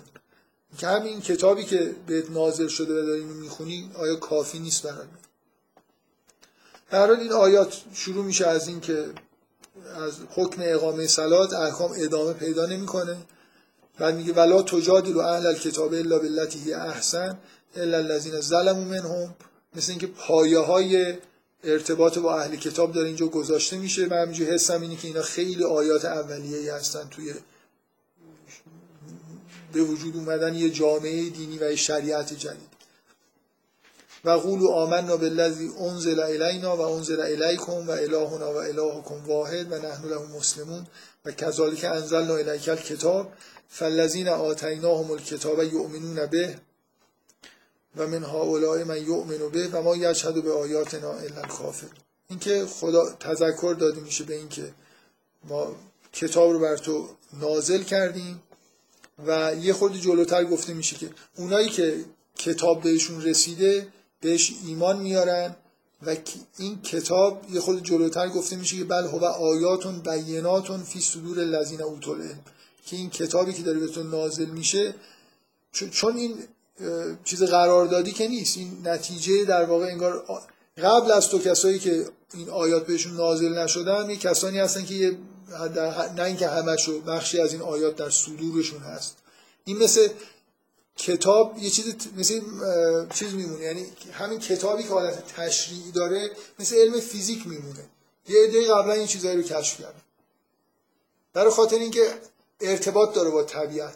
شما نمی‌تونید بگید که مثلا فرض کنید در کم فروشی یه روال هایی هست که در صدور نمی‌دونم مردم از قبل بود انحرافا چون ربط به عالم پایگاه تکوینی ندارن قابل کشف به اون معنا نیستن اینجوری اختراع میشن. و بنابراین هر قومی ممکنه یه انحرافای خودش رو اختراع بکنه. ولی حقایق رفتارهای درست اینکه چجوری حقیقت چیه و چجوری باید رفتار کرد هست. شما هر حکمی توی مثلا شریعت نگاه کنید شاید قبلش هزار سال یه نفر توی کوه زندگی می‌کرده یه همچین کاری کرده. اینجوری زندگی کرده. نزدیک به شریعت زندگی کرده. اگه آدم هدایت شده بوده اگه نظام تکوین خوب شناخته و می‌دونسته که به کجا می‌خواد بره راه رو تا حدودی پیدا کرد بنابراین یه نکاتی که اینجا داره تذکر داده میشه در مورد در واقع همین تشریع انتباقش با من, من این آیه‌ای که میگه که این آیاتون بیناتون فی صدور الذین اوتوا العلم که این کتابی که ما داریم نازل می‌کنیم چه اون بخش نظریش که آینه عالم تکوینه و چه اون بخش تشریعی که منطبق با نیازهای واقعی انسان در عالم تکوینه. اینا همه یه چیزایی انگار حقیقی هن که از قبلم بودن و ما داریم برای تو بیان می‌کنیم. این بخش به شدت به نظر من چیز دیگه ارتباط داره با همون تصویری که شما از سوره از قوم لوط دیدید. اینکه شریعت یه چیز واقعی انگار. شریعت یه چیزی حقی- حقی- حقیقتی توش هست. تطبیق داره با عالم تکوین. همیشه آدما در واقع نزدیک به همین آدمایی که حقیقت رو درک می‌کردن نزدیک به همین رفتار می‌کردن. مثلا همه مؤمنین نماز رو میخوندن. رؤوس شریعت همیشه بوده حتی بعضی از جزئیاتش رو ممکنه کشف کرده باشه. خب بذارید من بقیه سوره رو دیگه باز من دوم اونور نگاه کردم. خیلی مختصر بگم فکر نمی کنم دیگه خیلی نکته مسئله هجرت مونده بود که انتباقش اونقدر نزدیک بود که آیه محمودی خودش گفت. بنابراین خب معمولا من خودم توی کلاس های درس مثلا ریاضی و اینا هر وقت یه نکته ای که احساس می‌کنم که یه راه برای این که آدما طبیعی بودن یه مفهوم رو درک بکنم من کلا وقتی یه مفهوم جدید می‌خوام معرفی بکنم خیلی طولش میدم توی ریاضیات که معلومش طبیعیه دیگه لازمش داریم. که همینجوری defi... یه definition آدم بنویسه و مثلا بعد ادامه بده یه جوری از من چیز دیگه کار خیلی زشتی. باید بگم که این definition ه بدون این نمی‌تونیم زندگی بکنیم.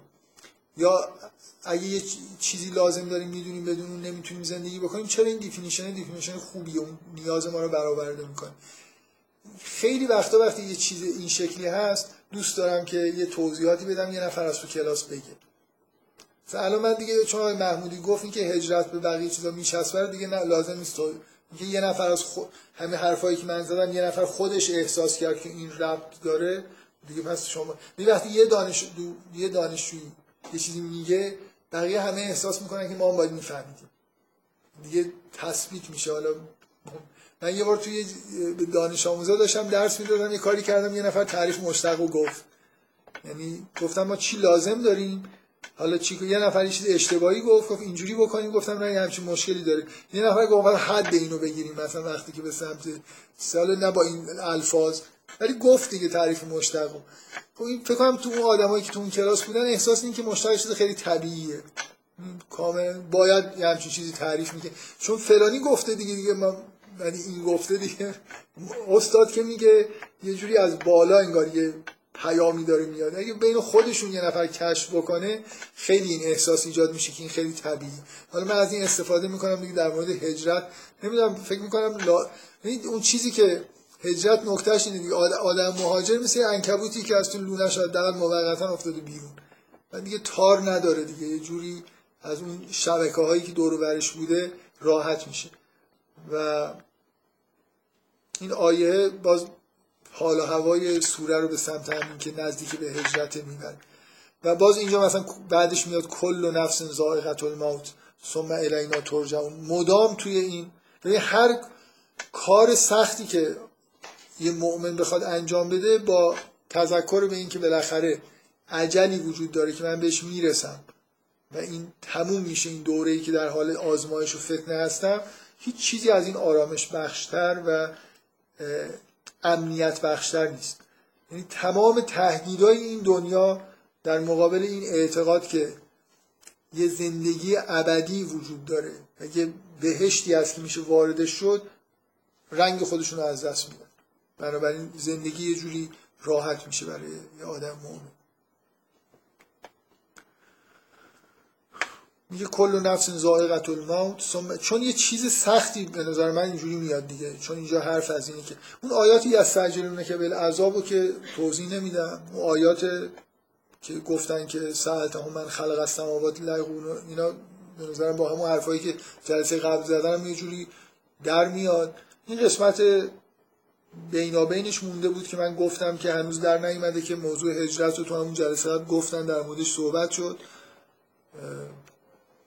من از یه جهتی ابراز رضایت کردم ولی کلا راضی نیستم. دلم می‌خواست تو این جلسه خودم. والذین آمنو بلا فاصله ببینید ف... حسی که به آدم دست میده اینه انگار این هجرت. کار خیلی سختیه. کندن از زادگاه و به یه جای دیگه رفتن و جامعه که این همه بالاخره مودت به معنای واقعی بین آدما به وجود میاد و راحت نیست. یعنی بریدن از همه چیز راحت نیست. و انگار چون یه چیز کار سختیه بلافاصله این آیات دوباره بعدش اومده. اینکه همه میمیرن و الذین آمنو و عملوا الصالحات نهم من الجنت غرفا تجری من تحت الانهار و خالدین فیها. نعم اجر العاملین. این مثل یه چیز تسکینیه بر این. بذارید من یه نکته بگم. کلا اینجور حرفا خیلی خوشم نمیاد که هی به تاریخ ارجاع بدم. ولی فضای این سوره بذارید من مثال مشابه بزنم. شما یادتون هست در مورد سوره انفال؟ شروع سوره انفال. یه آیه هست میگه یسالون که عن الانفال. لازم نیست من تاریخ بدونم ولی وقتی این سوره رو شروع می‌کنم این شکلی یه جوری به نظر میاد که خب واضحه که این سوره بعد از یه جنگی اتفاق افتاده. اینا تو جنگ پیروز شدن. حالا یه مشکلاتی در مورد انفال وجود داره یعنی همین یه جمله اول فضای تاریخی زمان سوره رو یه جوری مشخص می‌کنه. این شعن نزول ها و ارجاعات تاریخی که از تو خود سوره در میاد خوبه. من معمولا یه خورده با تردید نگاه می‌کنم به شعن نزول که از بیرون به سوره تحمیل می‌کنن. اگه از توی سوره می‌فهمید که این مربوط به جنگ احد مربوط به جنگ بدر اینا خب اشکال نداره در مورد شدن بحث بکن واقعا الان سوره رو می‌خونید حس نمی که اون احسب الناس ان یترکوا ان یقولوا آمنا و هم لا یفتنون. که حس نمی‌کنید یه فتنه ای در راهه؟ این سوره داره یه جوری به مردم انگار یه آگاهی فتنه با یه آزمایش بزرگی در راهه. یه مدت کوتاهی بعد از نزول این سوره دستور هجرت داده شده به مسلمان یه عده نیومدن. موندن توی مکه. از اون آدمایی که کاملا تو همین حلقه ایمان اطراف پیغمبر بودن نتونستن دل بکنن و یه عده‌ای پا شدن مهاجرت کردن اومدن.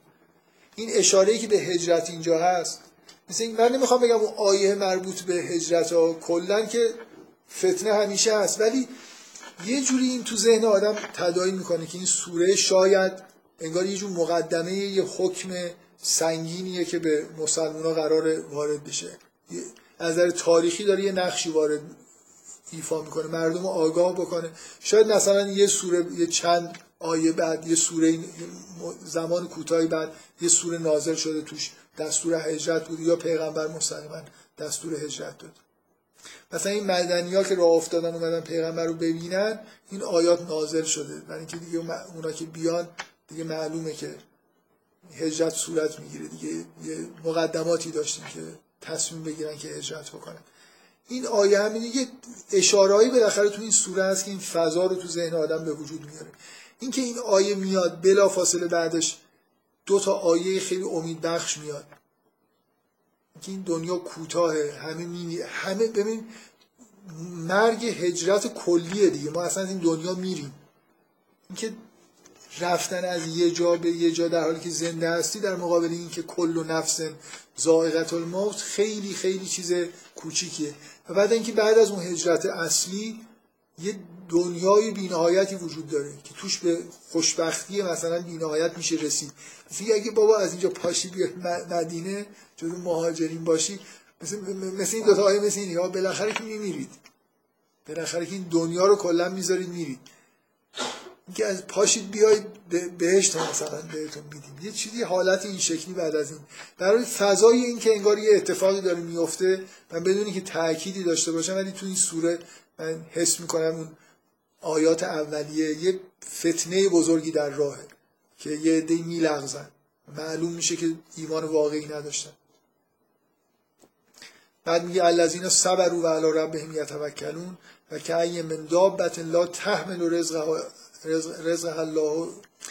لا تحمل رزق و که من دابت لا تحمل رزق الله یرزقها و ایاکم و هو السمیع العلیم. دوباره قبل از اینکه اون آیات توحیدی بیاد اشاره میشه به مسئله رزق. من فکر کنم بسته دیگه. یعنی حسم این نیست که الان همه چیزو گفتم قرارم نبود بگم ولی فکر می‌کنم الان پاراگرافی حداقل وجود نداره که بی ربط به نظر برسیم. من فکر کنم به همینجا برسیم کافیه. ولی خب خیلی عبارت ها و خیلی جمله ها و نمی‌دونم خیلی کلمات هست که اگه آدم بخواد دقیق بشه توی بحث خیلی مفصل فکر می‌کنم خیلی نکات ریز وجود داره که میشه در موردش صحبت کرد. بگذاریم فردا جلسه بذاریم. من من قصدم این بود بالاخره توی یه جلسه در مورد ادامه جلسات و اینا یه صحبتهایی بکنم نمی‌دونم یه جلسه اختصاص دادم به این موضوع که کار درست نیست. فردا رو فردا جلسه بذاریم 15 تا بشه. 20 تا 15 تا بشه. خیلی حالت پیروزمندانه ای داره ولی 14 تا اون شکلی نیست. 15 عدد خوبیه. قصد کردیم که 20 جلسه می‌دونید اگه حساب سرانگشتی بکنید یعنی بدون تعطیلی همه روزا رو یعنی اون پنجشنبه جمعه ها و تعطیلی رسمی رو بذارید کنار مثلا میشه 20 جلسه کلا. و که مقدور نیست. من چند جلسه که می‌تونست تشکیل بشه تعطیلی خود؟ فکر کنم سه جلسه. از موقعی که چون اولی ماه رمضان شروع نکردیم به نظرم کلا اینکه 15 جلسه شده خیلی چیزی خوبه. راضی هم بنابراین فردا اگه نقطه خاصی هم نباشه بیاین. حالا من یه چیزایی میگم. شاید در مورد هم ادامه جلسات و اینا هم یه صحبتایی بکنم